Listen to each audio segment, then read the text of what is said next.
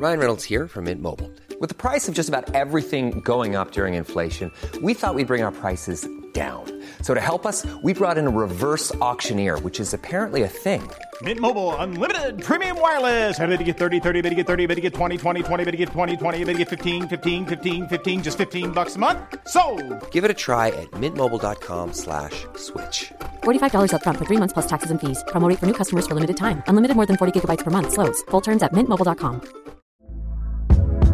Hey there, it's Michelle Norris. I'm host of a podcast called Your Mama's Kitchen. When I travel, I'm usually looking for a way to find a taste of home when I'm not at home. And one of the things I love to do when I am at home is entertain. And Airbnb allows me to do that. When I was in California recently, I rented a house that had a great kitchen. And when we were sitting around the table, we're all thinking, we're in someone else's house. Someone could be in all of our homes as well. If you have a home, but you're not always at home, you have an Airbnb. Your home might be worth more than you think. Find out how much at airbnb.com slash host. This podcast is part of the Planet Broadcasting Network. Visit planet broadcasting dot com for more podcasts from our great mates.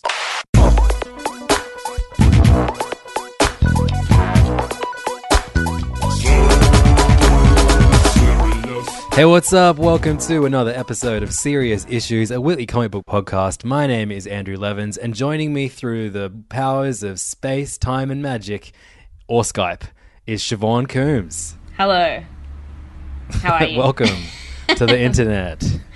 It's a terrible place to be. Thank you for having me. Um, so we just had Free Comic Book Day in, in, in Sydney and indeed all the world. Mm-hmm, and uh, mm-hmm.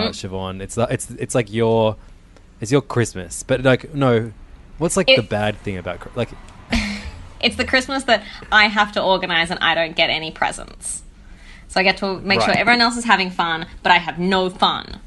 And it's very stressful. Cool. No, I had fun. Sounds I like, had fun because I got like to chat parenting. to like Tom Taylor for ages. Yeah, it sounds like parenting.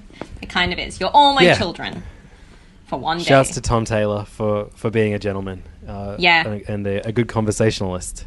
He gave me he gave me a print um, of a Phoenix comic that he's got coming out soon, um, the cover of it by Art Adams, and he signed it t- to Nate, my boyfriend Nate, and it said, "To me, my ex-Nate, Tom Taylor." It's like, thanks, Tom. Stuff. um, shouts to anybody who came who came yeah. to King's um, on Saturday. It was so good to see so many listeners come and say hey. Yeah, um, I even got I got a message from someone afterwards who was like, "I was too scared to come and say hi. But hi." Amazing. Thanks. Uh, I got someone commenting on my photo saying, "Thanks for giving my son a yo-yo" or some shit. And I was like, why didn't you say that it was... Yeah, whatever. Would have given him two yo-yos. Classic. Exactly. Um, so what we do on this show every single week is we review all the comics that came out the week beforehand, and uh, we mentioned them earlier, we'll mention them again. Every single comic that we talk about on the podcast comes to us courtesy of the good folks at King's Comics. If you ever find yourself in Sydney, come visit us, three ten Pitt Street, Sydney, or kings comics dot com. Mm-hmm. We begin every episode with a little segment called First Things First, and... there were a lot of number ones this week, and that's what First Things First is all about. We review all this new series that started and let you know which are the ones that you should be picking up or paying attention to. And I have a fairly good idea that everybody listening right now may have picked up the uh, the first number one we're about to talk about, and that you is... you got to assume so. The Avengers, number one, by uh, Jason Aaron, Ed McGuinness, Mark Morales, and David Curiel, out through Marvel this week. Um, not only is it the first issue of The Avengers, it's also the six hundred ninety-first issue of The Avengers. Because, the big six ninety-one. Uh, Marvel are doing, they're doing both now. Um, so uh, we, let's talk about Earth's Mightiest Heroes. Back again, this is the new lineup of Thor, Captain Marvel, Captain America, She-Hulk, Doctor Strange, Iron Man, Ghost Rider, a k a. Robbie Reyes, and Black Panther. That's a good team. Um, it's a good lineup. And... Not, this is, yes, a new series, but more importantly, it's a sequel of sorts to mm-hmm. Jason Aaron's Marvel Legacy one-shot that came out last year. Um, and uh, kind of ties into the first assembly of the Avengers a million years ago. Um, and so we have mirrored versions of our Avengers team in Odin and Phoenix and uh, someone like who has the star brand that allows them to become Hulk. There's a Sorcerer Supreme. There's an Iron Fist. There's a Black Panther. Um, it, it, it's bonkers. It's bonkers. But it's the best team ever. I love it. the good kind of bonkers. Siobhan, what did you think of this uh, first issue?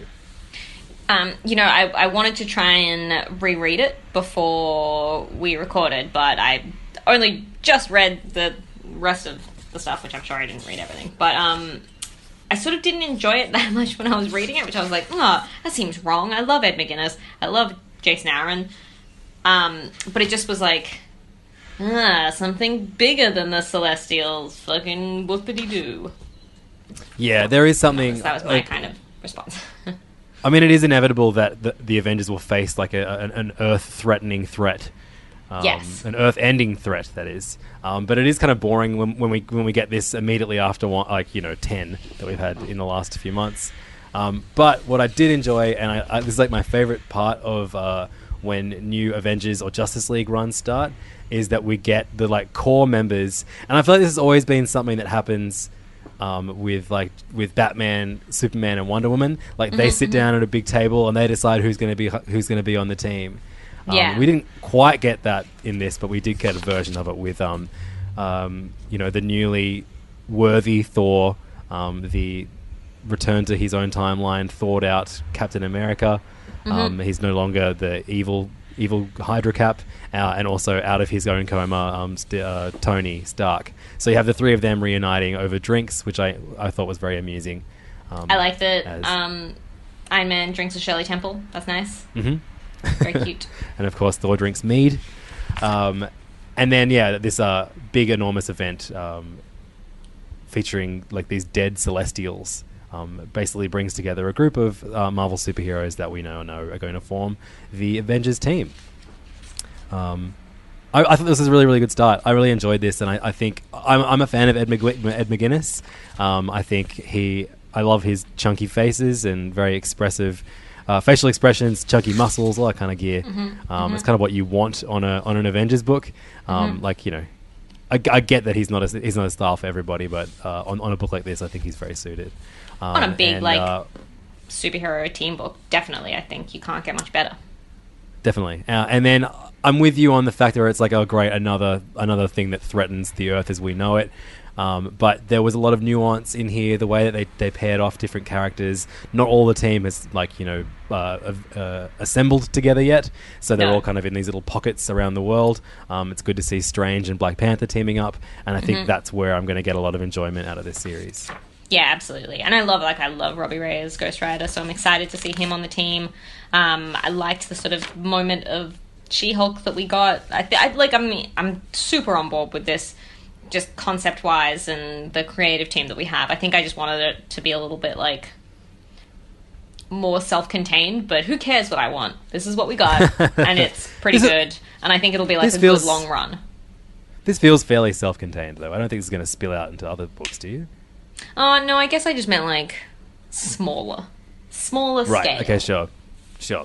I get you on that. Um, did you read the uh, Avengers Free Comic Book Day issue? No, it went completely. Um, this is what I mean about it not being my Christmas. Oh, right. You didn't even get a little present. Um, no. Well, that that told us told a story, basically, of um, between uh, Odin and Loki. Um, and okay. Odin pretty much tells Black Panther, you have to do what I've never been able to and kill Loki. Ah. Um, and so that's going to be a that's going to be a little thing tying into into this. There was also an amazing cool. little backup in the Free Comic Book Day issue of uh, Ta-Nehisi Coates and Lionel Yu's um, Captain America run. That's what which, I was really um, excited about. Looks like it's going to feature lots of clones of Nuke, like the guy with the American flag on his face. I'm into um, it. Yep, it was really really sick. Um, re- very good Free Comic Book Day issue actually from uh, from Marvel this year. Um, I also not not as good, but the Spider-Man issue um, mm-hmm. from Nick Spencer and Ryan Otley. Um, unfortunately, Nick Spencer's actually I, I enjoyed Nick Spencer's writing on that, um, but uh, and, but he didn't give enough opportunities for Ryan Otley to draw crazy shit, which is what Ryan yeah. Otley is great at. Um, but um, Boomerang is going to be a, a, a roommate of uh, of Peter Parker now, and that's fun. Yeah, Siobhan doesn't think so. I should wish I screenshotted that face you just made. Um, so yeah, look, I, I I thought Avengers was a ton of fun, and uh, oh, it's Jason definitely Aaron has, going to be great. Yeah, cool. Um, also coming out through Marvel this week was uh, the first of the many, uh, some would say unnecessary, uh, Hunt for Wolverine spin-offs. Mm-hmm. Uh, This one's called Weapon Lost. It's written by Charles Soule with art by Matteo Bufagni, uh, another one of my favourite names to say on this show. Um, colours by Jim Charalampidis. I, you know what? I think if I was taught how to say that, that could be that could be up there with my favourite names mm. to say. But mm-hmm. Mm-hmm. I hate stumbling over names. There's such a uh, a confidence that comes with saying a name like Bufagni. Um, yeah, absolutely. So uh, I was not looking forward to this series. This is the one in which, um, like, uh, Kitty Pryde has asked Daredevil to help try and find uh, the body of Wolverine. Because um, there's no better detective ex- than a lawyer. Yeah, real weird. But in this issue, he uh, enlists the help of two characters, one of whom Charles Soule has lots of experience writing very well, and that's Frank McGee from mm-hmm. The Inhumans, um, mm-hmm. and Misty Knight. And I actually really liked that, that trio, and I'm, I'm kind of psyched about this series now. Yeah, this was really fun. I enjoyed this way more than I expected, but um, it was super enjoyable. I liked this weird team. I even thought that like he did a really good job of um, introducing the characters to people who may not have heard of them in like a fairly yep. seamless, non-annoying way. Totally, specifically Frank McGee. Yeah, yeah. He like kind of uh, even I've been, even though I've read Frank McGee in stacks of comics, I've no idea what his power set is, and so now it's good to finally know what it is. Yeah, totally. Um, Glowy eyes. Who knew? Yeah, yeah um, but not much is done outside of introducing this team to each other. But mm-hmm. I think that's fine. it Absolutely. was it was really enjoyable and uh, a, a good, you know, a, a, an unnecessary tie-in event done well. I think. Absolutely. At least you got to learn more about these characters and. Makes sense to see them having fun together as a team. Agreed. Um, uh, the final... Um, actually, no, there's still a bunch of more Marvel books, actually, that they put out with number ones on them. Uh, did you read You Are Deadpool, number one? Um, you know what? I just opened it before we started recording, so I didn't read it, but it looked like fun. Uh, so this is a pretty book. high... Yeah, a high-concept choose-your-own... It's not just a choose-your-own-adventure book, as I'll explain in a moment. Uh, this is written by Al Ewing, um, with colours by... Um, Guru F X and Classic. Art by Salva Espin. Um, and uh, this is, yeah, choose your own adventure book that also requires you make a dice. So this should appeal to you and me a lot, considering we roll a die every Love single episode of our podcast. But um, it actually, there, there's there's a the, the page in which Deadpool meets his doom is the the flip of the page that you're meant to cut out to make the dice. So he has like this big cutout in the middle of his body, provided you've actually, you know, mutilated your comic mm. like you're meant to. That's um, funny. There's And it fully addresses the fact that no one will actually do that. Um, but, yeah, I, I thought this was really, really fun. Um, cool. It's, it seems like a really great concept. I, I just knew it was going to take me, like, forty minutes to read, as all choose-your-own-adventure things do. Yeah, it, like, if you play this properly with a dice, I imagine it would be a lot of fun. But mm. uh, ain't nobody got time for that. No way. Um, this is going to be a weekly comic for the next four weeks, I think. Um I've tried to read it like and read every different option and kind of follow it along like that, but um, I think if you if you were playing by the rules, it would be a lot more fun than if you were just reading it as a comic. Right. Yeah. Um, but um, Al, Al Ewing, it's fun seeing him take on Deadpool. Mm-hmm. And uh, yeah, um, Siobhan, could you please put the other ear of your headphones in your head because I can hear myself uh, repeating I'm back so into sorry. the microphone. There you go. Is that better? Thank you so much. Um, so now we have uh, two little, these don't really count, but they do count, I guess. Two little collections that Marvel released this week. Um, I'm, I'm sure you didn't read either of them because they were both significantly big. Um, we got one in the, uh, basically Marvel have re-released the four issues of Jonathan Hickman's and Dustin Weaver's uh, Shield, the Rebirth miniseries, um, mm-hmm, which mm-hmm. many years ago they released four issues of and then just stopped. Um, and even though Dustin Weaver was... like started to do art on it, Hickman never finished the scripts. They were going to do the whole thing Marvel style, and basically took them like more than five years to to, to finish it. So mm. th- those final two issues are being released as a uh, maxi issue um, in about two weeks' time. And so in the lead up to that, Marvel have released uh, all four of the issues that have already come out as one pretty handy one shot. Um, it's nice and thick, four issues long, and it's only five ninety-nine U S, which it's is it's a good deal. Uh, it's a great comic. Pretty good deal. It's a great comic. Um. Although I will say that you don't really get the full story if you only pick this one up because there mm. was a six-issue S H I E L D miniseries that came out before this by Hickman mm-hmm, and Weaver, mm-hmm. uh, which you definitely need to read to enjoy this to its fullest. So uh, heed my warning, listeners. Mm. Um, I but still cool don't of Marvel that we're going to get the finished product. it's, it, it's been syndicated or whatever it is. What, what, what's the... Uh, what's it um, called? When the, what a, people look at them all the time and we don't because we're un- unprofessional. Yeah, that thing. Constellations? Constel- no. con- constellate. It's constellations. It's in the stars. It's solicited. Um, and that's where all the comics appear. The solicitations. Solic- solicitations. There you go. Thank you so much. We got there. Uh, the final collection that Marvel put out this week was a Star Wars book um, entitled Tag and Bink Were Here. Oh, yeah. Um, which is um, a re-release of um, four issues, a, co- a comedy book that was put out during Dark Horse. And in fact, um, uh, they haven't altered all the references to Dark Horse within this. Oh, um, interesting. So it begins with, it's a period of great d- strife and turmoil at Dark Horse Comics. With episode two still months away, editors struggle to meet the demand for new Star Wars comics brought on by a ravenous and unforgiving fan base. So basically, um, writer Kevin Rubio and pencilers Lucas uh, Marignon with Rick Zombo, uh, inkers Howard M. Shum, Lucas Marignon and Randy Emberlin, with colours by Michelle Madsen, Dan Jackson and Dan Brown. Basically, years ago, they did these... Um, almost like a Rosencrantz and Guildenstern are dead kind of book where mm-hmm. uh, basically two, like, you know, unwitting buffoons in uh, w- were kind of around during all the eventful moments of uh, of the first three Star Wars movies. Um, and it's... I, I was like, oh, I don't think I really need to read this, but I started it and I breezed through it. It was so much fun. It hasn't dated yeah. too much until the final issue when uh, uh, Silent Jay and Bob... Um, no, Jay and Silent Bob suddenly show up. No, um, no. I was I was not into that. but but before, before before that, it was really, really fun. They have it, it's like lots of great jokes about Lando being a womanizer and Boba Fett being useless, and um, it's it was just kind of fun reading a Star Wars book that didn't take itself seriously at all. It was really, really goofy and silly. Um, totally, I had, I had like, a lot of fun with it. I've never read um, the series, but like I know of it just because it has like a really strong fan base among people who like Star Wars comics, and so I, I knew of its existence and kind of knew I didn't really have to read it, but it's nice to hear that it still holds up. And rumour is that Tag and Bink are going to be in the Solo movie, which suggests oh. why they're releasing this now. Um, it has the Legends banner um, on the front of it, which um, is what all uh, Star Wars tales that are not considered canon uh, go under the banner of now. Um, so hopefully we get more kind of cool collections of uh, some of the older Star Wars books, especially in this format. It's like still like a regular comic, even though it uh, it's you know well over one hundred pages, um, mm. and it was uh, seven dollars and ninety-nine cents with a nice thick, um, which you'd never see on a uh, on a Marvel book, a nice thick uh, cardboard cover. Uh, so nice. I, I highly recommend this if you're a fan of Star Wars. Tag and Bink Were Here. Uh, really, really funny and uh, great value from Marvel. Amazing. But D C also put out a large number of books this week. Um, mm. And uh, they put out the cheapest book this week, provided you don't include all the free comics that we get for uh, Free Comic Book Day. Although, is this kind of just them trying to make a little bit of money out of Free Comic Book Day?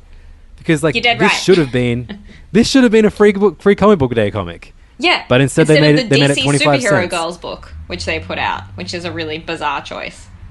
Yeah, very strange. So D C Nation Number Zero came out this week. Um, three all-new stories for only twenty-five cents. D C, I'm going to have to dock you one hundred points because this should have been free. Uh, but what was inside it, uh, I mostly liked. And uh, it's going to be the second of two times that I get to laugh as uh, I force Siobhan to describe a Tom King Batman comic to me. So go. So this is... history. You know what? I like Tom King's Joker. Because Tom King's yep, Joker I, I is at least like funny. Sure. So this um, short story is the Joker waiting for his invitation to um, Batman and Catwoman's wedding. So of course he's going to be invited. How can he be invited? He's the love of Batman's life. Um, and so he chooses a random man's house at a random time and chooses to wait there for the invitation. Um, and I thought that was like a funny concept. I thought that was like a cool Joker story. I thought it. I liked that. This was probably my favorite of the three stories. Yeah, and that poor motherfucker just waiting for Joker to kill him, like pleading for his life. Yeah. And then, then you know, a, an invitation shows up, but it's yeah, of course he did. Yeah, it was it was nice and dark. You know, yeah. Joker is is a horrible person, so if it didn't end like this, it'd be it would feel weird. The um, second the guy was like, a, uh, "My daughter." Yeah, um, and uh, I really enjoyed the Clayman art on on, on it too. Absolutely, he draws a great menacing but still stylish and suave Joker. Mm-hmm. Um, then we had a um, another peek into what's to come from Bendis's Man of Steel comic, mm-hmm. um, which I liked was, his Perry White. I couldn't work out if it was set in the past. Is it set in the past? I don't think so. I think he's just going for a Silver Age vibe. I don't think it's set in the past. Right. Um, can you please turn my, your volume down a little bit? I can hear myself again. Is that better? I'm also worried about your ears. Yeah. Yeah. Can you still hear me though? Yeah. Yeah. Um, everybody, um, let let Siobhan know on Twitter at Siobhan C B G if you're worried about her ears. I am kind of worried about my ears. My hearing's quite bad. Oh no. Um, so yeah, we got. I, I wasn't super keen on uh, on this story. I, I was actually looking forward to seeing more of the Daily Planet, but just I couldn't gauge if this was set in the past or if Bendis is going to try and make uh, Lois and Clark's relationship rocky, which is not what I want from a Superman book. I don't know. What do you think? Um, I don't want their relationship to be rocky, but I think something is slightly missing from the Superman books that you can't only get from the Lois and Clark slightly combative relationship. Um, so I'm okay with mm. making spicing sure. things up a little bit, and I, I like how act like you know I like the newsroom being kind of front and center in Superman stories. I like I like that whole team, and that whole family. I thought it was cool.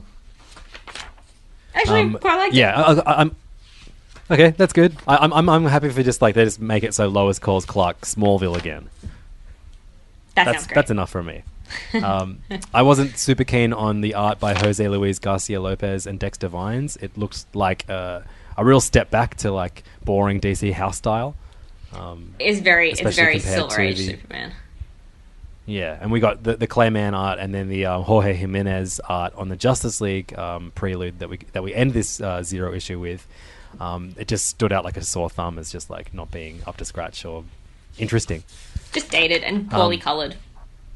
So the final story is The Justice League in No Justice Prelude, which is written by Scott Snyder, James Tynion the fourth, and Joshua Williamson, um, who we know uh, from recently doing Dark Knight's Metal, Detective Comics, and The Flash. Uh, I think those, those those three have done most recently. Um, and yeah, Jorge Jimenez on art with um, Alejandro Sanchez on colours. Um, this is kind of showing us all these different Justice League teams. There are four of them now, um, all like throughout different parts of space and time, uh, fighting, you know, some world-ending threat. A la yeah. the Avengers did this week as well. They, when, you, when you when you assemble a team, they got to fight something big and mysterious and magic, I guess.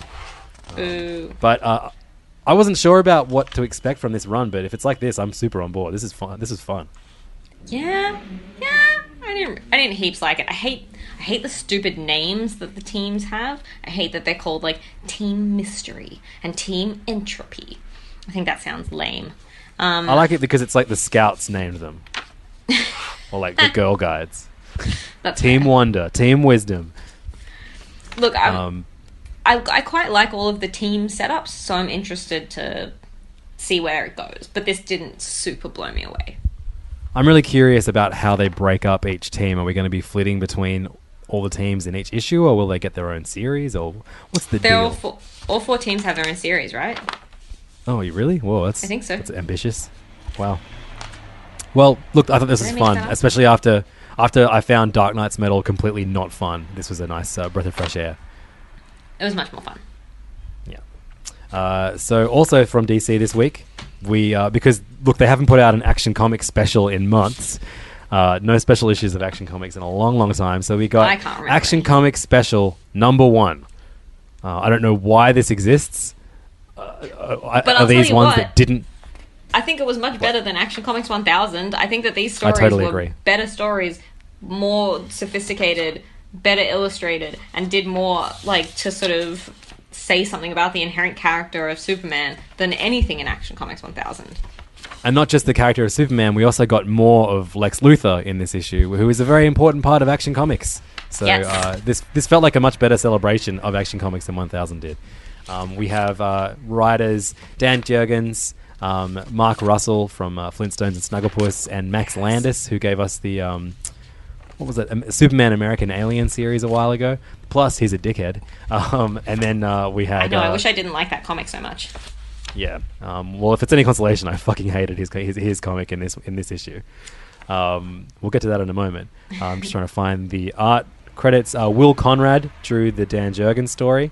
Um, and then uh, doing very comedic art in the um, Mark Russell story, we had um, art by Jill, Jill Thompson. Thompson who, Hell uh, yeah. Colors by Romulo, Romulo Fiato Junior Great team. And then uh, on Max Landis's story that I can't wait to complain about. Oh, so soon. Um, we had amazing art by Francis Manapul.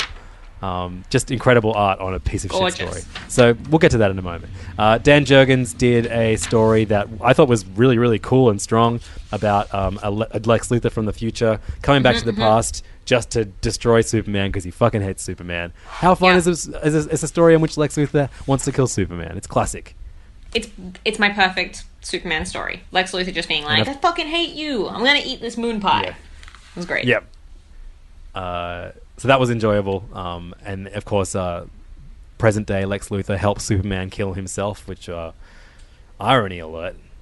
And then Superman doesn't tell him who he was. Um, I thought that, that was that was a really fun story, and it was good to see because Dan Jurgens has done some great, great issues of Action Comics, and I feel like he's it's dipped in quality in the last few issues, but this felt like as good as it's been in the past. Absolutely. Um, so that story was called "The Last Will and Testament of Lex Luthor," um, and I really enjoyed like you know this is like. D C House style done well. It made sense for Will Conrad's art to look the way it did in this in this issue.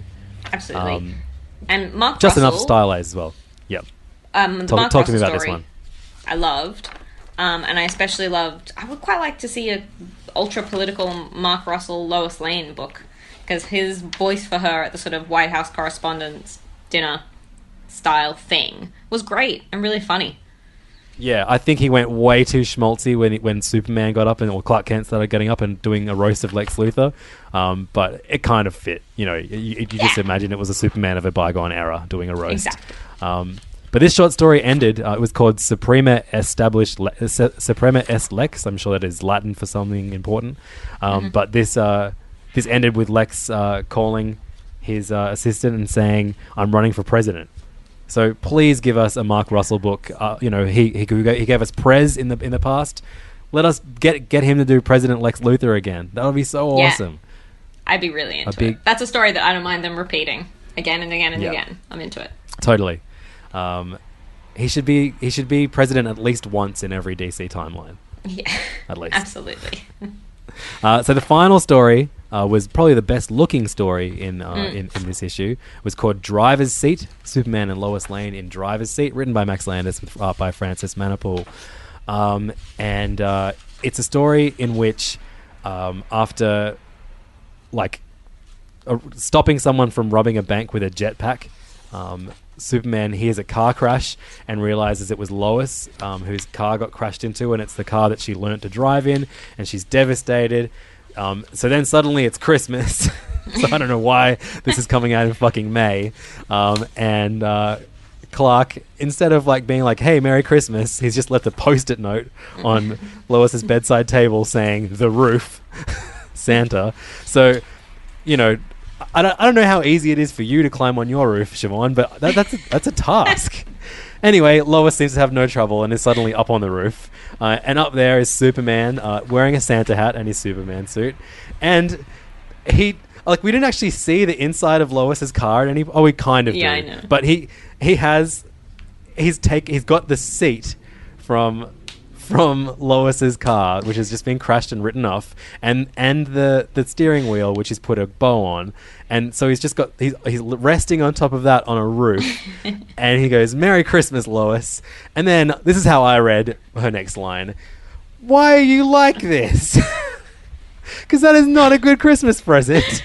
That's a and then the sweet final Christmas panel present. It's the worst. That's nice. She loved the car. She loved the car, and so then the fucking last panel is Superman holding holding the car seat with Lois sitting in it, holding the fucking wheel where it would be. Like, yeah. You know what he should have done? Bought her a new car.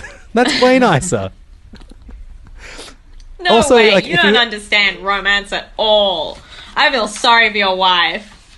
I, look, I I, I'm, I'm, I'm sorry, nice the anchor. I've never given you your old car seat. In I fact, think, I help okay. you sell, sell both cars.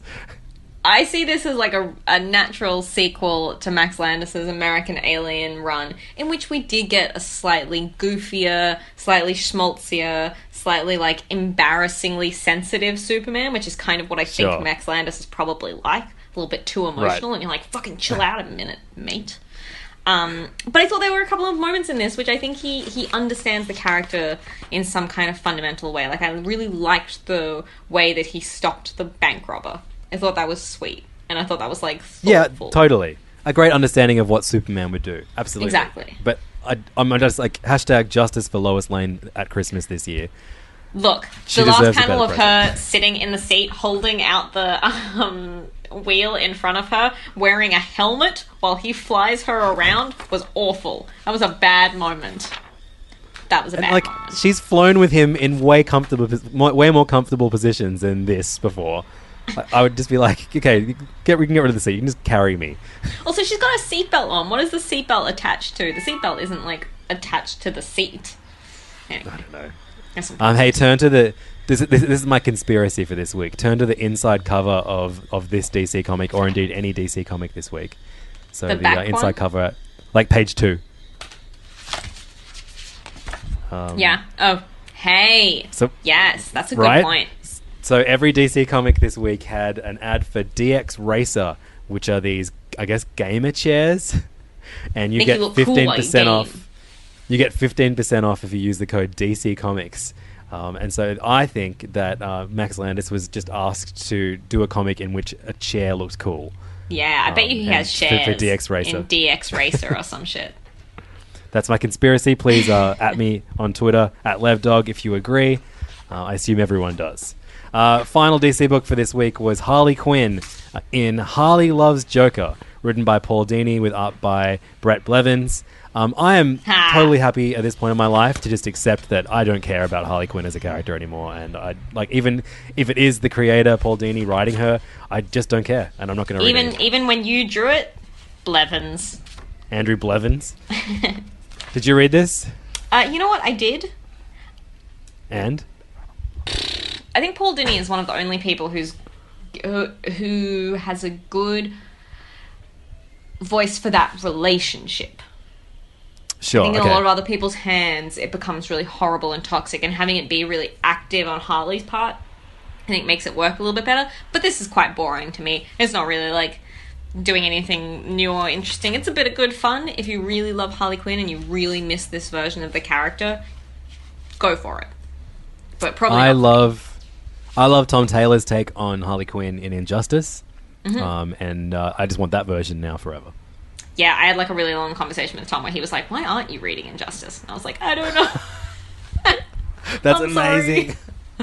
he, call like, out. He was like, it's really good. You'd really like it. And I was like, I know. I keep thinking that. This is, this, and this is after talking to you for, like, fifteen minutes, and he'd worked out that you would really like it. Yeah. That's amazing. How great. So that's the big twos, number ones out of the way. Uh, now we move over to Image. Um, they had a number one this week written by one of their star writers, uh, Rick Remender, um, featuring art by uh, Bengal. Um, what has she done in the past? I don't Bengal? know. Is Bengal? she a tiger? Bengal? Bengal tiger? Kind of tiger. Maybe she is. Uh, but this book was called Death or Glory. Uh, I assume she's European because it was very Euro art, right? It's very Euro. It's very gorgeous. Uh, I yeah, loved this. This is a... This is a uh, a story about a um, a woman whose uh, husband is dying, and in order to get her a new get him a new kidney, um, she is going to rob um, people that she knows, like, and, and basically get the money that she needs to. Also, uh, it's not her husband; it's her like surrogate father. Oh, whatever. It's a it's a it's a male figure. Yeah. Um, blame I blame that on Rick Remender. Uh, because I was too focused on a killer that's also in this book who kills people with a liquid nitrogen gun. Yeah. How Person. are you supposed to work out male-female relationships with an with a nitrogen gun in play? And some hilarious, um, hilarious boob panels. I just opened yep, one. I got really distracted. Drawn by a girl. Drawn by a Look, girl. It's fine. Absolutely. Drawn by a boy. It's fine. I like. You it. like the boob panels. Um, so, Death or Glory. Um, I don't want to give too much away about the plot because I feel like a lot is revealed in this first issue that's going to kind of dictate how the rest of the series is going to go. Um, but um, I, I didn't think I would like it for the first half, and then suddenly I really liked it as the second half continued. Same. And um, I'm going to enjoy uh, reading the next issue too. Absolutely. Same. really, really if you want, beautiful, really gorgeous, like dynamic, full of movement, good fun. Stacks of action. I loved it. Yep. Real good fun. Death or Glory, mm-hmm. Go check it out from Image today. Um, but the book I'm very also, excited Bengal to talk about. Also, Bengal is a boy. Bengal is a boy. Bengal is a boy. There you go. There you make that the the episode title. What do you reckon? Bengal is a boy? Perfect. Maybe not. Who knows? uh, the issue I want to talk about this week is Coda, yes, issue number please. one. Came out through Boom Studios, written by uh, on again, off again, serious issues favorite, uh, Simon Spurrier, uh, with art by uh, a definite European artist, uh, Matteo yes. Bergara. Um, this was a, uh, a double issue, big, thick, sixty-ish pages, forty-ish pages, mm-hmm. um, and it's high fantasy, which if you were a regular listener to the show, know that that's fucking ringing the alarm bells in, in my head, mm-hmm. um, because uh, I just, um, I, I just, my, my back arches up as soon as uh, I see runes and goblins and shit. But this was this the, so much fun, um, and it was it was Spurrier kind of dialing back on all of the things that I've disliked about his similar kind of fantasy books lately. Um, it, the world. He, he basically, it's, it's grounded. There's there's kind of like a narrative, a narration, a narration technique mm-hmm. where you have the main character writing uh, writing a letter to his um, uh, his partner that's been uh, imprisoned by evil people. Um, and I thought that was a really great way of anchoring and kind of explaining the main character and give you in connection to the main character instead of throwing you into this like insane world where you're just kind of scrambling trying to figure out what's going on, which is how mm-hmm. I feel sometimes reading his number one issues. Um, but this is a, about a, a man and his unicorn. And uh, it's not actually a unicorn, it's a pentacorn or something. Pentacorn. Uh, he has five horns. And uh, basically it's like a big fantasy epic full of double crossing and, uh, you know, better the devil you know kind of uh, mentality relationships. It's like a post-apocalyptic fantasy book. They used to live in, like, crystal spires, and now everyone's on the ground and they're using elf blood for magic, and I loved this. I think the art is so stunning. The colours, who um, I think someone else did, the colour assists are by Michael Doig, and Doig. This is such a, like, sort of, like, really kind of acidy pastels or something, but it, it's beautiful. Really, really lovely. I loved it. Yep. I loved it so much. And there's a map in the back. There's a I map. love maps. Everybody, you get a bonus point for including a map at the back. I love um, a good... Um, this was an excellent first issue. Absolutely. Really conflicted hero with, like, some really solid heartbreak going on. I love it. Yep. This was excellent. You don't, you're, not, you're not sure who to root for the entire way you're reading through it. Um, no. But it's not like you're just watching panel after panel of, like, characters you don't like. You kind of like parts of all of them. Um... Yeah, great character work. Mm-hmm. And I think that's what makes this just, like, work, really, is, is that the characters, first and foremost, are relatable in their own ways in this big, crazy world instead of having completely unrelatable characters in a crazy, unrelatable world. Um, there is a lot of heart to this book, um, and I Absolutely. really enjoyed it. This is Highly recommend this. At his best. Definitely. Coda, number one, through Boom Comics. Definitely check this one out. three dollars and ninety-nine cents gets you a big double issue um, with an excellent, good quality hardcover. Um, hard, uh, mm-hmm. like a uh, hard cardboard cover. Real yeah. dope. Nice package. Um, from Valiant this week, Valiant gave us Harbinger, Harbinger, Harbinger, Harbinger, Harbinger Wars. I don't know. Who knows? Um, it's not someone. It's not someone's last name. I don't really care too much. Harbinger Wars, uh, number two. Uh, this is a prelude uh, written by Eric um, Hissera with um, Raul Allen and uh, Patricia Martin. This was the team that gave us the great Valiant series uh, Secret Weapons last year. Mm-hmm. And this issue, the prelude at least, is a, a semi-sequel, I guess, to mm-hmm. Secret Weapons, in which we catch up with uh, all of the uh, the young heroes from that book and their leader, uh, Livewire.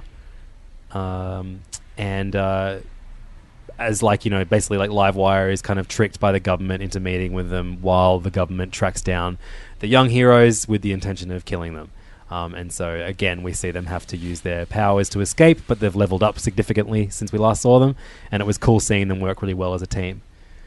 Um, Absolutely. So I was like, hell yeah, I'm super on board for this now, but I don't think that the entire event is going to be like this. It looks like it's going to include all of the Valiant universe and be drawn by someone besides Raoul Allen. Because uh, Raoul Allen, like, he's so... What's that, sorry? I was just going to say Eric Heister is writing the whole thing, right? With Matt Kent. Oh, which is okay. Good. Yeah, cool. Yeah, but I... Um, I, I, I, I, I really, really want more of this. I just want another series of Secret Weapons. And it yeah. feels like this sets up enough for it to be its its own contained thing. But um, it looks like it's going to bring in everyone else from the Valiant universe, which I'm sure Valiant fans are very excited about. But Secret Weapons was very special. And uh, I don't know how much more Eric Heiser is doing for um, uh, Valiant. Um, so it'd be a shame if it was just this one little semi-sequel to Secret Weapons, because that was a great miniseries.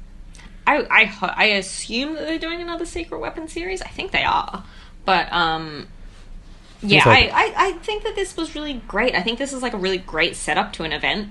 I think that the way that they are going to bring in the rest of the Valiant universe is really clever. I don't know. I'm yeah, into definitely. It.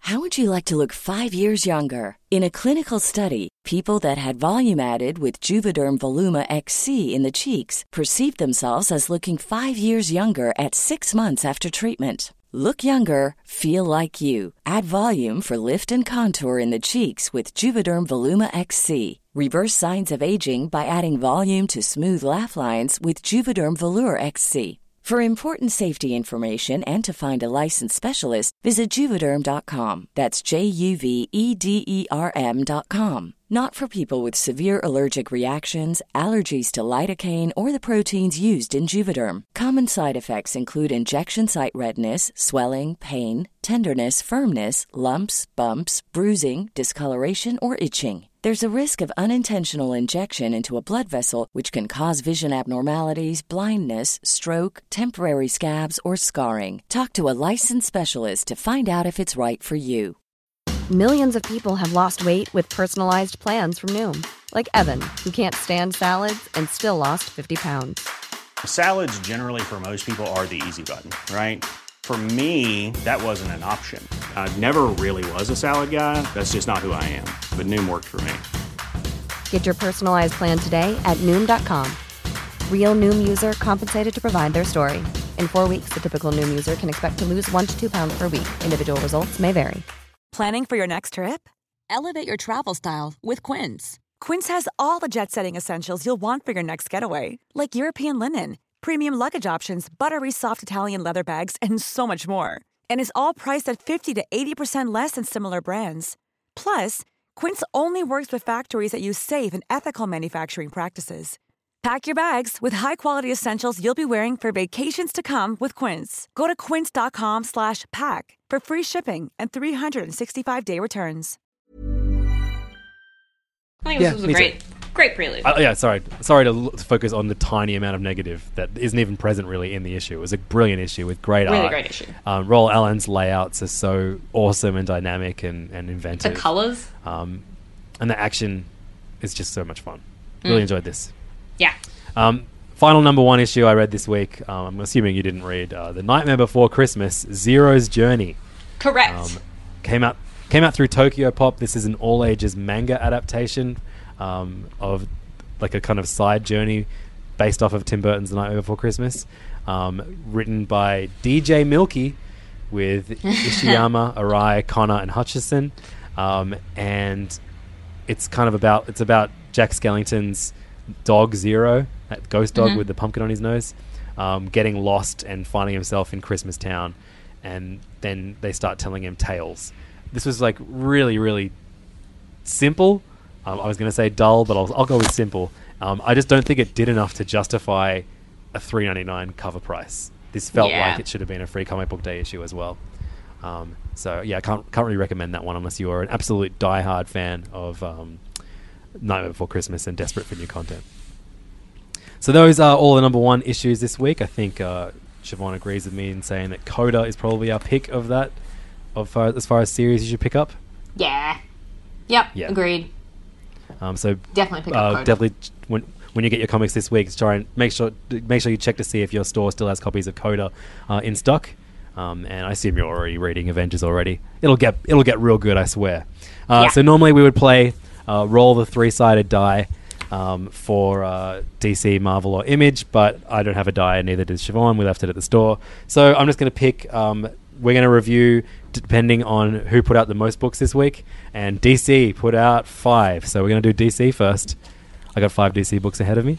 Um, t- to be honest, I just chose D C because I can't wait for uh, to hear Siobhan's uh, description, um, objective description of this first and foremost before she gives her opinions of Batman issue number forty-six, written by Tom King, with art by Tony Daniel. Um, okay, so in the last issue, Booster Gold was like, I am going to do a really nice wedding present for Batman and Catwoman. I'm going to make it so that Batman's dad never died, because as a superhero who exists mostly in the time stream, I think that will have no negative um, effects at all.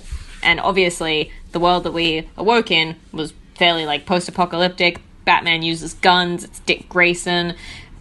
Bruce is like some pampered daddy's boy who doesn't want the world to change. And apparently, Catwoman is totally fucking crazy and thinks she's a real cat and is like a serial murderer. So that's cool. And we. That was really this, cool. This issue is one year later from when we left off, and everything is everything is falling to pieces. And Booster Gold thinks that the way to fix that is to rescue Catwoman from Arkham. And once Bruce sees her, his true love will snap him out of it, and he'll want the world to go back to the way it is. Things don't go that way, friends. No. I think I enjoy this as, as an Elseworlds tale. I think it's problematic when you... If if, if this is the same Booster Gold in regular continuity, because this Booster Gold is a fucking idiot. Like, this Booster Gold is a like big, a, big dummy. Yeah, normally he's like a lovable buffoon with a, with a heart of gold who does does the wrong thing before he does the right thing. This is just like a stupid decision beyond anything he's ever done before. Like, mm. which if you just want a good story out of it, I'll forgive it, whatever. I think this story is like a lot of fun, especially featuring like a savage Catwoman. Um, and uh, the final panel, which mirrors that, you know, the classic panel of, of Bruce Wayne with his dead parents either side of him, uh, except it's an adult Bruce Wayne with his dead older um, parents with him. um, I thought that was uh, like I know this is the wrong word, pretty funny. Yeah, I was gonna say, having a lot of fun with this like extremely grim, like quite violent um, issue. So, so I think that is why we enjoy Tom King differently. Yeah, because when he goes full on morbid, I roll my eyes and laugh. Yeah, and you roll and your eyes. I just eyes roll and cry. My eyes. Um, what did you think of this issue? Did you enjoy it more than the last one, or is this just not an Elseworlds you're enjoying? Um, oh, look, I definitely didn't hate it. I quite like an Elseworlds thing where you're like, ooh, I wonder what this guy's up to. I wonder what this guy's up to. And I even quite like Tony Daniel's art in this issue. He draws a great Catwoman. Amazing um, Catwoman, yeah. And I thought it was funny, the idea of, like, Booster being responsible for the Michelle Pfeiffer-era cat suit, because he sewed yep. it and... Um... Yeah, yeah. This is like it's it's not for me, but it's not the worst shit ever. It's all right. Yeah, look, it's a very, very polarizing run. More and more people in our community, um, uh, in our Facebook group, that is uh, facebook dot com slash groups slash serious issues podcast, um, uh, uh, expressing their distaste to especially this this arc during the run. Mm. Uh, but I'm uh, I'm I'm enjoying it more and more. I love how stupid and crazy it gets. Yeah, yeah. I just feel like it massively furthers my um, Tom King isn't great at writing women, that he like just takes Catwoman's voice away from her completely in this, and she just meows like a cat. You know, like women do. Me- exactly. Meow is one of the few words that my uh, one-year-old daughter can say. So. Oh, really? I thought she liked maybe, bunnies. Maybe he though. Consulted with her. Oh no! She, now she said now like if she loves doing animal noises, and you say, "Tilly, what does a cat say?" And she says, "Meow." So cute. Um, I, I highly recommend teaching Shatterstar um every animal that says "ra," because hearing like ten animals in a row with different iterations of the sound "ra" is very entertaining. You got oh, well, tiger. You've got bear. You've got lion. You've got yes. dinosaur. Does she have on different on. ones for each? Um, for each yeah, animal? It's like it starts. She starts really boisterous, like rah, and then gradually it becomes rah, rah. I'll record it sometime. So cute. Um, so we also got from D C this week uh, issue thirty-one of Deathstroke, continuing the Deathstroke versus Batman arc, written by Christopher Priest, um, with art on this one by a fun name that I'm about to say as soon as I see it written in full, wherever it is well, in this issue. Carlo Pagulian and Roberto Viacara. With and Larry Hammer, Larry Hammer on breakdowns, and Jason Paz on inks, and Jeremy Cox on colours. It's a big team. Huge, huge. Uh, yeah, but it, the, you would think that that would lead to very, um, you know, up and down art, but it's really consistent the whole way through. It is. Um, it's this sort of is like a, a super fun story. D C house style almost. Definitely. This is a super fun story um, in which uh, Batman tells Deathstroke, enough's enough, the Deathstroke project's over, I'm putting it. I'm, I'm putting an end to it. And... Mm-hmm. Um, it's all being orchestrated by Alfred and um, Wintergreen, who is Deathstroke's Alfred figure, I guess. Mm-hmm. Um, and you have uh, kind of like talking at the camera narration from A. Robin, who I guess we assume is Tim or someone. I don't even know. Maybe I Jason. I assume it's Jason. Right. Because um, of the level of sass. Deathstroke's uh, son, too. But the thing is, everyone is sassy in a Christopher Priest comic, so... Yeah, I was just thinking, like, I uh, this has probably a similar level of, like, violence and, like, oh, it's fucked up shit to a Tom King book, but I just like Christopher Priest's voice more, so I just yep. really enjoy what he does, and I find it funny and silly as opposed to, like, personally offensive. And uh, this entire arc is kind of about um, who's who is actually Damian Wayne's father, um, because Bat- both Batman and Talia al Ghul Uh, saying that it's Deathstroke's. And Deathstroke's like, I don't care. I don't want yeah, exactly. him. Keep him. um, so the next issue of this is called The Seven Waynes. I don't know what that relates to, but that's exciting. Um, I this love is a lot everything of fun, about this run. This. Yeah, if you ever see this like in a sale or, or whatever, like you owe it to yourself to read all of Christopher Priest's Deathstroke run. It's so much and fun. His Justice and... League run. Yeah, definitely. Keep Priest at D C doing good stuff. Yes, please. Um, he really, he really just kills it with his character. It's a lot of fun. Mm-hmm. Um, from we mentioned it earlier, but Injustice two, um, issue number twenty-five came out. This collects the digital uh, issues. This is issue twenty-five, written by Tom Taylor, with art by Daniel Samper and um, inks by Juan Albaran. Um, and uh, this uh, is super fun, like you know, alternate version of the D C universe at the moment. Um, Ra's al Ghul has uh, created his own version of Amazo, who's like wiped out most of Delhi, um, oh, and uh, the few heroes that are able to take him down uh, basically have taken him out of action, um, all thanks to a um, a Supergirl that Batman doesn't know exists. Um, and uh, this one uh, saw the deaths of a few other D C heroes, um, and um, there Damian has a brother. Like there's another. It's all about. Like Damian choosing between Ra's al Ghul or Batman, and it looks like he's going back to Batman in this issue, but his sister sure as hell isn't. Mm. Um, Who is this? It's super fun. Um, Damian has a sister in this. Oh. Who's like a, yeah, yeah, cool. So I guess she's like Talia's daughter from someone else. I guess I don't know. Um, but Black Adam's really great in this. Like everything you like. Oh, there's an amazing me- moment between uh, Jamie, Blue Beetle, um, and uh, and Supergirl on the moon. Uh, As uh, as writer Tom Taylor told you uh, on Saturday, why aren't you reading this, Siobhan? You would love it. I know, I'm an idiot. I got to get on it.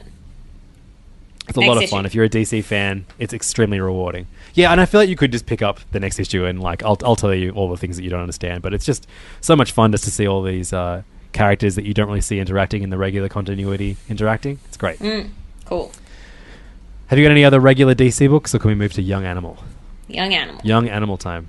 Um, all right, so we got issue number three of Shade the Changing Woman by Cecil Castellucci, Marley Zacconi, Andy Parks, and Kelly Fitzpatrick this week, uh, featuring an incredible cover.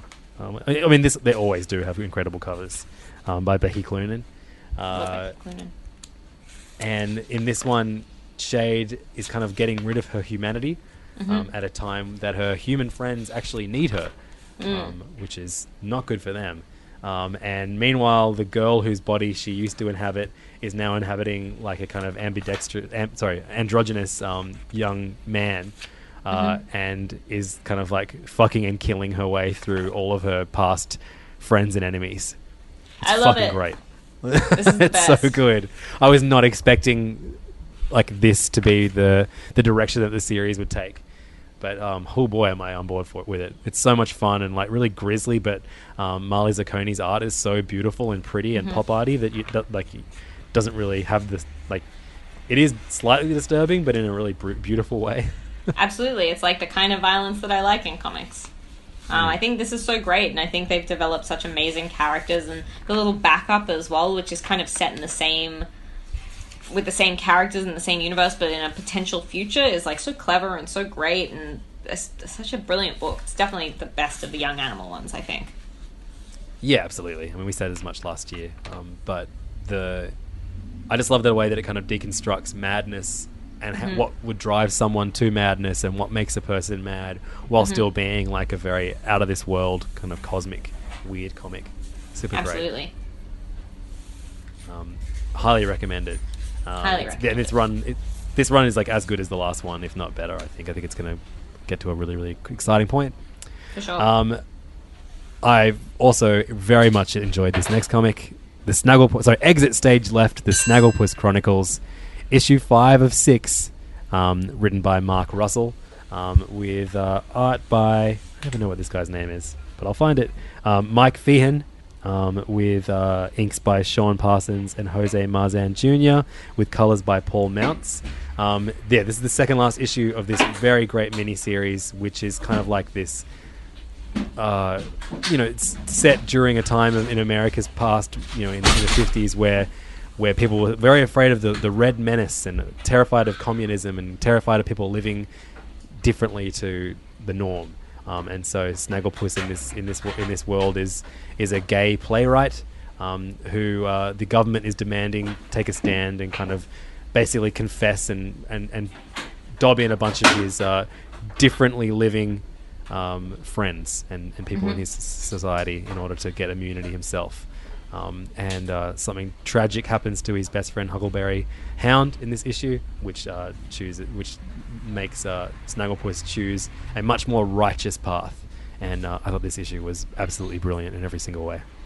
I'm sad I missed it. It sold out before I could get a copy, which is good news. Oh, you're kidding me! That's great news. Well, I'll, I'll make sure that I put your name on a post-it and slap it on this when I return it this week. Um, Thank you. Because uh, fucking hell, it was an absolute cracker of an issue. Um, have we mentioned in the past though uh, how much of a bad like I don't know, it's I'm not even that bad of a comic. It is just the worst um, backup matter to be paired with this very heavy kind of like you know mirror of society comic that we get from Snagglepuss.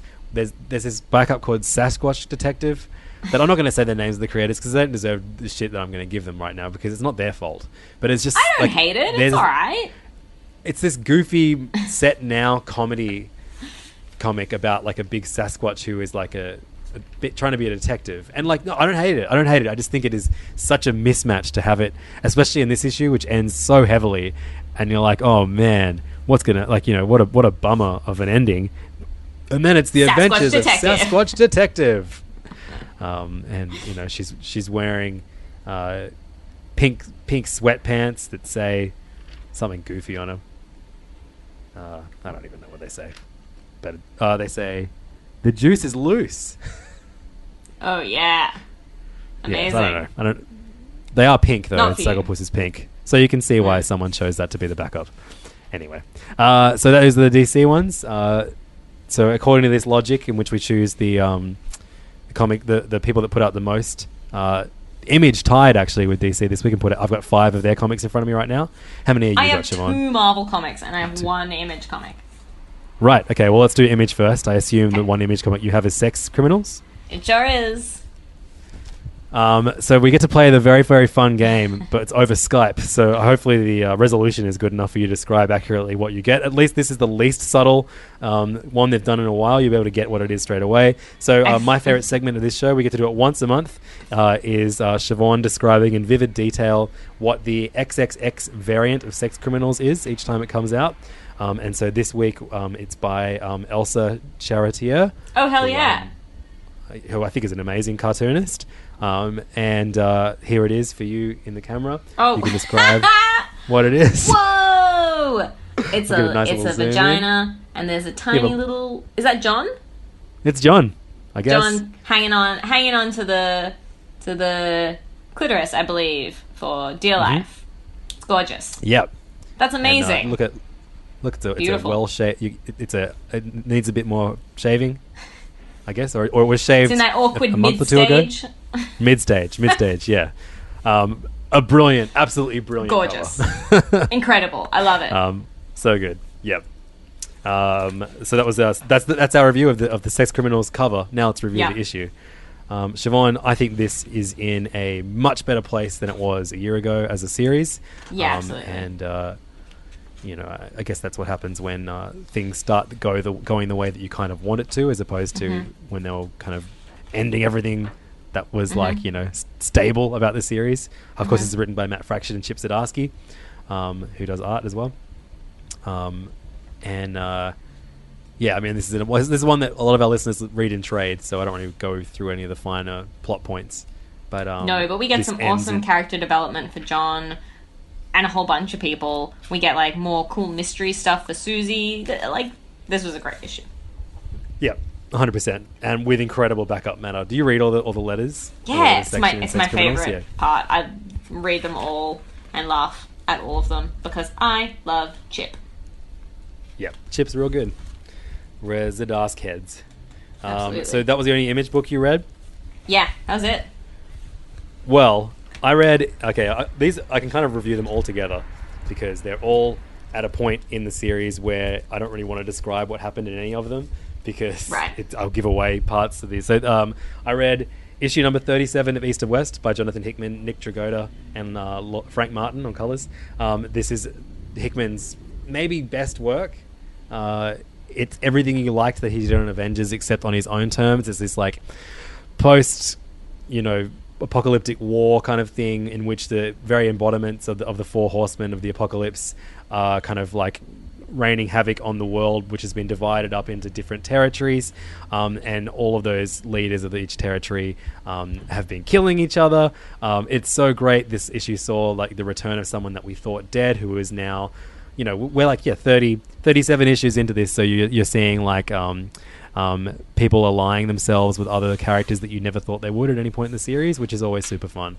Um, and uh, look, I know Tom Taylor didn't say specifically about this comic, but Siobhan, you should be reading this because you would love it. Mm, yeah. um, it's H- Hickman at his most Hickman, and it's fucking great.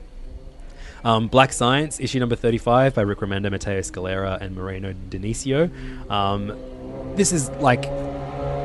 It's, it's, it's, well, that was loud. What was that? Uh, it was a, that was a motorcycle outside my apartment. Motorbike. Wow, yeah. That's wild. How cool. Um, that person seems real cool. Th- it was the Fonz. Um, this is a, a, a series that, like, it feels like it could have ended a few issues ago, but they're, they, they're, they're throwing, they threw a very, very cool um, device into this issue in that there are versions. This is like a big thing about the multiverse, and so in this it kind of suggests that there are versions of our characters who do basically, like, the, the two main characters of this series are doomed to always fuck the world up, and so there is someone employed to trap them somewhere so they can stop fucking up the multiverse. Ah, and that's what happens cool. in this. Um, cool. And so it's someone's job, and that someone actually has ties to them. Um, it was a really, really interesting, and like just when you think this book could have ended, like I I don't know what they're going to do next, but I can't, I can't see this ending anytime soon. Um, Stray Bullets, Sunshine and Roses, issue thirty-four. Lots of books in their thirties this week. Um, this is written and drawn by David Lapham, a horrible, uh, dark um, crime series that I love dearly. Um, and this was an unbelievable issue in which you see um, a uh, an ex-junkie character who's teamed up with another character. Um, basically, like, you know, he's always worried about turning back to drugs, uh, and in this one he lives out this, like, you know, he gets to be the hero, um, and, a, and a hero that meets a grisly end, but then it's suddenly revealed that this was all imagined and he's accidentally gone back on the drugs.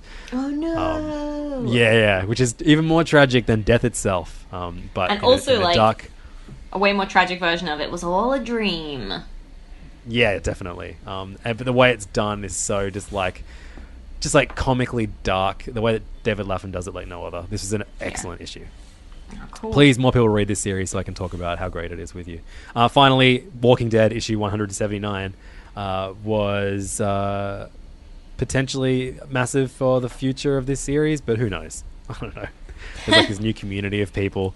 Uh, yeah, Michonne, uh, has put her sword down, Siobhan. Oh, no. Yep. So how's she going to get it back that's up? That's a pretty, I don't know, Viagra. Sword nice. Viagra. Nice. Pretty funny. Pretty funny stuff. Uh, so those are our image reviews, and now we move over to Marvel. Um, I, I actually think you may have read a Marvel book that I didn't. Did you read, would you like okay. to see Black Panther in your stack? Yeah, I read Rise of the Black Panther. Oh, yeah, I agree with the series. Which is the one that is written by uh, Evan Narcisse, but with consulting by Ta-Nehisi Coates, pencils by Javier Pina and Edgar Salazar, and inks by Javier Pina and Keith Champagne. Good name. Colours Great by name. S- Stefan Petro. Um, and this is like another... It's just continuing on like the history of T'Challa. So we just saw him uh, open up Wakanda to the rest of the world. He's shown everyone else that Wakanda exists, and now he's having to interact, and he's discovering all these like other children that his dad had. Hilarious. Him meeting Storm, stuff like that. Um, and this is like, uh, it's pretty good fun. It's not as good as the main Black Panther comic, but it's pretty good. I like it quite a lot. I like getting a bit of history. Is that with the final one, T'Chaka. Or, or is there one more? Uh, I think there's one more. Okay. Um, we did you both? Did we both read Infinity Countdown this week? Or I did, or I meant to. I did. Hang on. It's somewhere in Siobhan's house. Yeah. Uh, so this is written by Jerry Duggan with art by Mike. Uh, sorry, Aaron Kuda, Mike Hawthorne, um, Terry Pilot, Jordi Belair, Mike Deodato Junior, and Frank Martin. It's an all-star lineup for a pretty big event, cosmic event, which is entirely written by Jerry Duggan. So it's mm-hmm. uh, it feels pretty cohesive and fun. Um, and uh, in this one, basically, they're all trying to assemble the uh, Infinity Stones. Um, and uh, this dealt with Ultron having one of them, and uh, a big fight between him and Adam Warlock. Um, and then uh, we have uh, the Guardians featuring Ant-Man um, trying to protect this enormous version of um, what's the the Power Stone. Um, and uh, they worked out the secret to making it not as big, and the fight culminated in a big ridiculous saxophone solo by Drax. No, like no. They win by throwing. They w- it's pretty great. They win by they, they think they're about to die, and mm-hmm. Drax goes, "Well, I'm gonna I'm gonna die. The, I, I, there's one thing I wish I did more in life, and that's play." So he pulls his saxophone out, and then they throw the Power Stone in it, and then he kills everybody. And, and like and saves everybody by like playing a Power Stone powered saxophone. Oh, and man. That is the fucking best thing I saw all week. Hectic. Aaron Kuda draws the shit out of that, and it was so stupid and fun. That's um, fun. So yeah, great issue. Great job. Yep. Great job. Um, and uh, it ended in um, in uh, Silver Surfer um, asking Galactus, the Lifebringer, to help him take down Ultron. Cool. Oh, that's cool. Pretty fun. Really fun. Great. It's a really, really fun series. So I take it the last Marvel book we're going to talk about is uh, Captain America seven oh one? No. No. What? What did you read? I read Rogue and Gambit issue five. Okay, you can talk about that first. That was really good. It was just really great. It ended really nicely. It sort of concluded very sweetly. Rogue and Gambit are back together and better than ever. Great. Top marks. Good Sick. Job, Kelly, Kelly Thompson. She can write. Was that the end of the series? Yeah. Oh, right, cool. I'll have to pick so, up like, and, and catch up. It wasn't an amazing issue on its own, but it like tied everything together, wrapped it up in a neat bow. It was cute. I liked nice. It a lot. Yeah. Sweet. So um, issue number seven hundred. Captain America seven oh one. This is, uh, I guess, like the swan song for Mark Waid before Ta-Nehisi Coates comes o- over. Um, and it's a crazy story that you would have really enjoyed, I think. Yeah. Um, Uh, with art by Leonardo Romero, who uh, previously ah. did uh, Kelly Thompson's Hawkeye art. Um, mm-hmm. Adam Hughes. Ah. Let, let, let me out sing again. Um, J G Jones, um, Jordi Belair, and Paul Mounts. So a pretty amazing lineup that, and each of those artists drew a different timeline, time time period. But the bulk of this issue by R- Romero is set far into the future in a world that is like. Um, the ideals of, of Steve Rogers and Captain America for finally, you know, everything's gone to plan and everyone lives in peace and harmony, um, and everyone is given like a version of the soldier serum, super super soldier serum that, that you know lets them live longer and be stronger, all that kind of thing. But the uh, the um, one person in this world who whose body is rejecting the soldier serum is a descendant of Steve Rogers himself. and oh, no. um, in order to save his son, um, the boy's father, who is also a descendant of Steve Rogers, obviously, um, basically tries to uncover the secrets of the, the serum, and in doing so discovers a bunch of uh, horrible truths about this future that he lives in. And it was f- so great and high concept and fun. The glimpses back in, in the past um, were were really, really fun. You have like a very... Um, like, you know, How Great's America um, set in World War Two, kind of few panels by Adam Hughes. And then um, this great bit where uh, um, J G Jones draws um, Steve Rogers going undercover as like a roadie um, for something for, for, for like, yeah, set in like the sixties where, awesome. And Nick Fury's like getting him to like figure out who, who this band really is. Um, great. And it, and it, it uses the, the, the glimpses back in time as a device that makes sense within the actual um, plot set in the future. This is a really, really cool way for Mark Waid to say goodbye to the series, and probably the best thing he's done on the series so far, um, for my taste anyway. Um, so yeah, cool. Highly recommend catching up on this one. The final arc is called Promised Land. It's a really, really cool concept and idea. Um, so, so is that yeah, it? Is that stuff. Mark Waid's final issue? No, no, no. It's an ongoing, ongoing... Oh, okay. um, I, I think there's at least four parts of this story before Ta-Nehisi takes over. Okay. Maybe maybe cool. a, few, a few a few at least. But I, I, I love this. This is really, really cool. So those are our reviews of Marvel, Image, and D C. The last thing we do every episode is review all of the comics that came out through other publishers this week. Um, and uh, I got a few I of them. I only have Black Mask. Uh, I'm going to start. Right. Issues. Okay, well, I've got uh, I've got some Dark Horse books. Nice. Um, we got the third issue of Doctor Star and the Kingdom oh. of Lost Tomorrows. I did read that. Did you read that? Yeah. Damn. Great. Written, written by Jeff Lemire, um, with art by Max Fiamara, Dave Stewart, and Nate Piekos. What, you did? You did read it? Mm-hmm. mm-hmm. Yeah. yeah. Oh, great. It was great. Because this is uh, this is like a super bummer um, Lemire story in which uh, um, Doctor Star, who is like an you know an alternate version of Starman from D C, but in uh, the Black Hammer continuity, um, he. You know, in the in the in the Silver Age of heroes, he travels into space to to help, you know, solve some shit in space. Travels too close to a black hole, and when he returns, it's been like decades, and his son is old and doesn't doesn't you know he's he's given up hope of ever seeing his father again, and he's missed his son growing up. Um, but also, this this book began far fur, further future in the, further in the future in which his son is actually dying of cancer. And mm-hmm. so this has been a quest for Doctor Star to, I guess, help his son in the one way he can by not allowing him to die of cancer. Um, and in this, he discovers that he has more children than he thinks, but not in the way that you think. And uh, this is a great issue of a great series. Agreed. Very, very good. Good job, Jeff Lemire. And I hope that uh, Max Fiamara is able to keep drawing like miniseries that tie into Black Hammer, because it's such a perfect fit.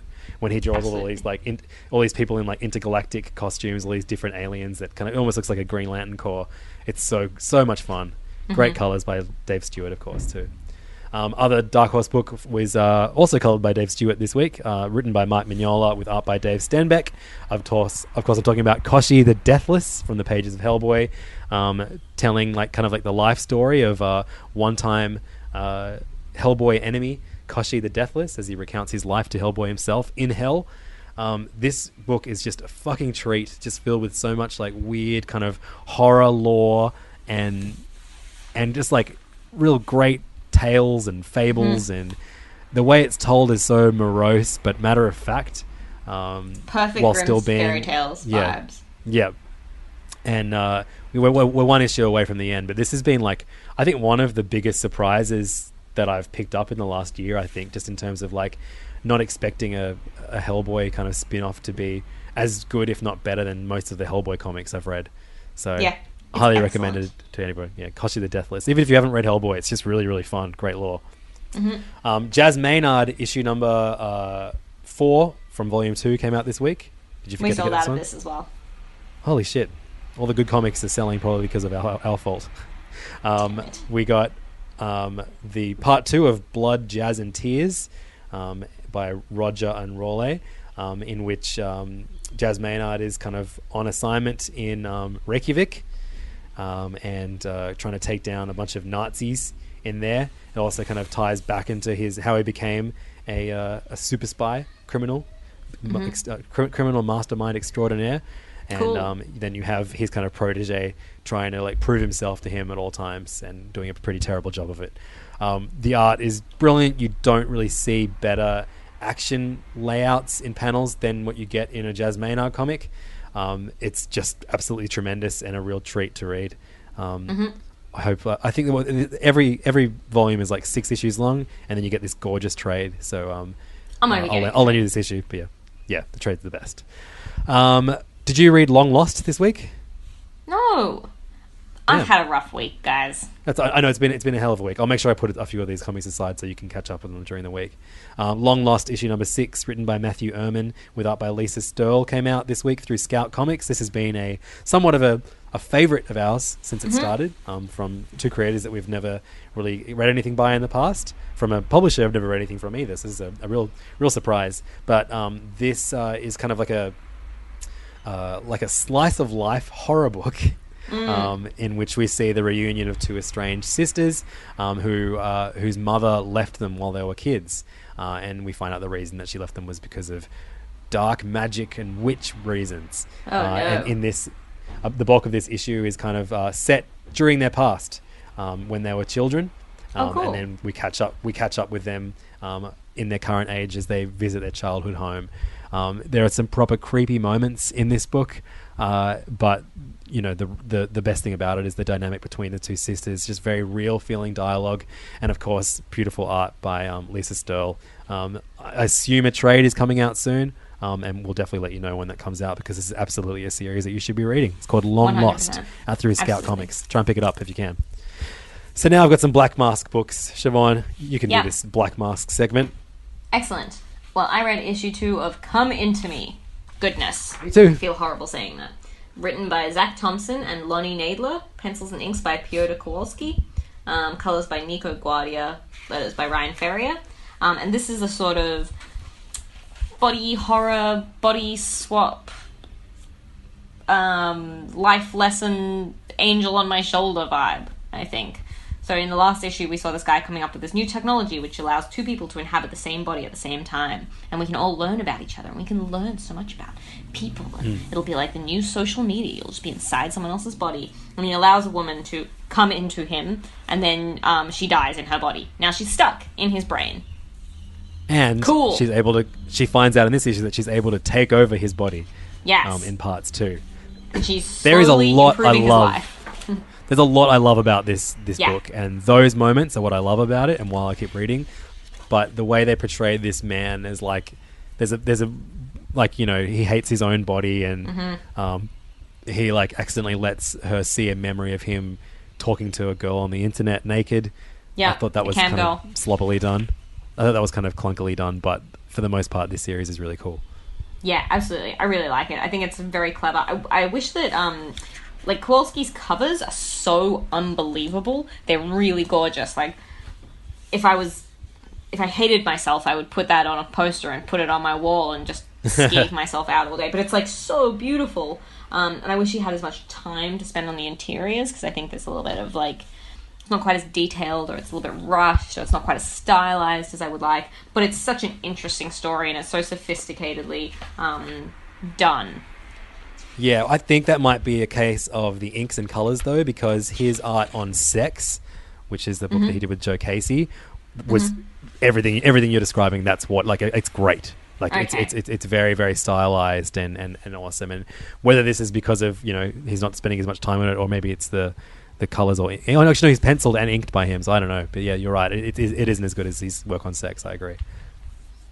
Um, but I love this. I'm I'm on board with this for the foreseeable future. Really and cool. The little essays in the back about sort of body horror and stuff like that are so interesting and so compelling. Um, the cover for the next really... one's so, so weird. Sorry? The cover for the next one's so freaky, too. It's a really freaky book. If you don't like body horror, book. probably steer clear, but I, I love this. That weird growth on his stomach. Oh, boy. Yeah. Ooh, real creepy. That's no good. Horrible. Uh, what was the, what was the last book you read this week? Um, I read Breathless, issue two, also from Black Mask, written by um, Pat Shand and Renzo Rodriguez. Uh, Renzo Rodriguez as the art, writer is Pat Shand. Colors by Mara Jane Carpenter, and letters by Jim Campbell. And this is... Um, a woman who works for a sort of cryptid investigation organization, kills a monster or something, and the monster's dead, and she breathes in something from its lungs, and now she doesn't have asthma anymore, but everyone's dead. Um, and I like this. Yeah, I, I started reading it, and I was like, oh, that's right, this book. And I just didn't read the rest of it. But you enjoyed it? I did. You know, it's a lot. Like, it's a, it's there's a lot happens in this issue, and you find out a lot about all of the characters. Um, but I like the voice that this has. I think it's pretty interesting. I think it, like, again, it's a book that has something to say. Like, it's all sort of about the medical industry and how much money it costs to stay alive in America. And um, also, there's giant fucking monsters everywhere. It's great. Wowzers. Cool. Good fun. Well, I like it. I do that... like it. I'll be reading those. I think Black Mask are doing some really cool, interesting stuff. Likewise. And great. They do They do great printing as well. I love the, the, the stock of their paper and the colours. It's awesome. Absolutely. Good stuff. Mm-hmm. Um, so that is all of our reviews. Those are all of our reviews that you're going to hear this episode. Um, thank you so much for listening, and especially big thanks to all of you that came to not just Free Comic Book Day at King's, but also Free Comic Book Day in general. Support your local stores, because they're a very vital part of the comic book community, and without them, that we'd be fucked, basically. Absolutely. So uh, support your stores. Yeah, support, and, uh, support if you the did go industry, there, friends. If you only if you only got free stuff, go spend some money there, because they mm-hmm. deserve your money. Absolutely. For the love of goodness. Um, so uh, I guess that all, all we need to do now is uh, is say that uh, if you want to find us online, you can find us at facebook.com slash groups slash serious issues podcast, or on Twitter um, at serious underscore underscore issues, um, individually at Siobhan C B G or at LevDog on Twitter and Instagram. And uh, if you want to support the show, kick in a couple bucks. That allows us to uh, you know dedicate more time to reading comics and talking about them for you. Then mm-hmm. uh, all you need to do is... Uh, head to patreon.com slash serious issues podcast, and uh, just two dollars a month will allow you access to a whole bunch of bonus material that we recorded over the past year, um, and we'll keep we'll keep adding to throughout the year. Yeah, yeah. So thank you so much, and uh, thanks, guys. Have a good time. Have a good time. Yeah. Remember, everybody, the the juice is loose. Oh God, it's awful. Okay, cool. See ya. Bye.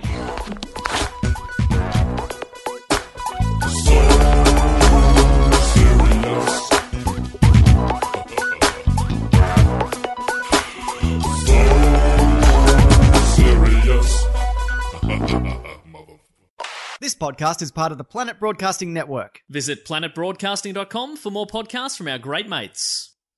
I mean, if you want. It's up to you. Mom deserves the best, and there's no better place to shop for Mother's Day than Whole Foods Market. They're your destination for unbeatable savings, from premium gifts to show-stopping flowers and irresistible desserts. Start by saving thirty-three percent with Prime on all body care and candles. Then get a fifteen-stem bunch of tulips for just nine ninety-nine each with Prime. Round out Mom's menu with festive rosé, irresistible berry chantilly cake, and more special treats. Come celebrate Mother's Day at Whole Foods Market. Even on a budget, quality is non-negotiable. That's why Quince is the place to score high-end essentials at fifty to eighty percent less than similar brands. Get your hands on buttery soft cashmere sweaters from just sixty bucks, Italian leather jackets, and so much more. And the best part about Quince, they exclusively partner with factories committed to safe, ethical, and responsible manufacturing. Elevate your style without the elevated price tag with Quince. Go to quince.com slash upgrade for free shipping and three sixty-five day returns. Hi, I'm Daniel, founder of Pretty Litter. Cats and cat owners deserve better than any old-fashioned litter. That's why I teamed up with scientists and veterinarians to create Pretty Litter. Its innovative crystal formula has superior odor control and weighs up to eighty percent less than clay litter. Pretty Litter even monitors health by changing colors to help detect early signs of potential illness. It's the world's smartest kitty litter. Go to pretty litter dot com and use code ACAST for twenty percent off your first order and a free cat toy. Terms and conditions apply. See site for details. Even when we're on a budget, we still deserve nice things. Quince is a place to scoop up stunning high-end goods for fifty to eighty percent less than similar brands. They have buttery soft cashmere sweaters starting at fifty dollars. Luxurious Italian leather bags, and so much more. Plus, Quince only works with factories that use safe, ethical, and responsible manufacturing. Get the high-end goods you'll love without the high price tag with Quince. Go to quince dot com slash style for free shipping and three sixty-five day returns.